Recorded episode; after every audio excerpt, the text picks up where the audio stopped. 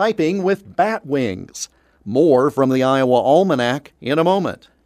The Help Wanted sign is out at Camp Courageous near Monticello, Iowa. Year round and seasonal paid positions are now available. Camp Courageous is a recreational and respite care facility for individuals of all ages with disabilities, and it operates thanks to donations.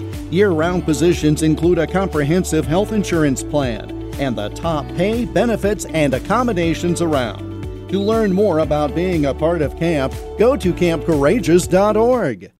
The Reverend Thomas Oliver was a Methodist minister in Monticello. Canadian by birth, by the time he was 36, Oliver was looking for a way to produce more legible sermons to deliver to his congregation. So in 1888, he began to develop his first typewriter, using strips of tin cans to create the first models.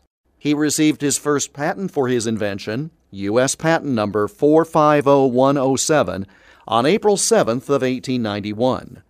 Oliver left the ministry and moved to Epworth, where he found investors willing to provide $15,000 of capital so the typewriter could be produced.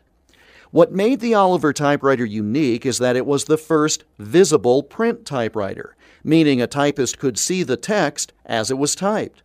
The Oliver's type bars formed a U shape and rested in towers on each side of the typewriter, which is why it got the nickname the Batwing typewriter.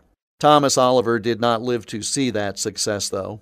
He died suddenly of heart disease on February 9, 1909, at the age of 56, just as his invention was becoming popular. But the Iowa minister who invented a unique form of typewriter secured his first patent for that device on this date in 1891.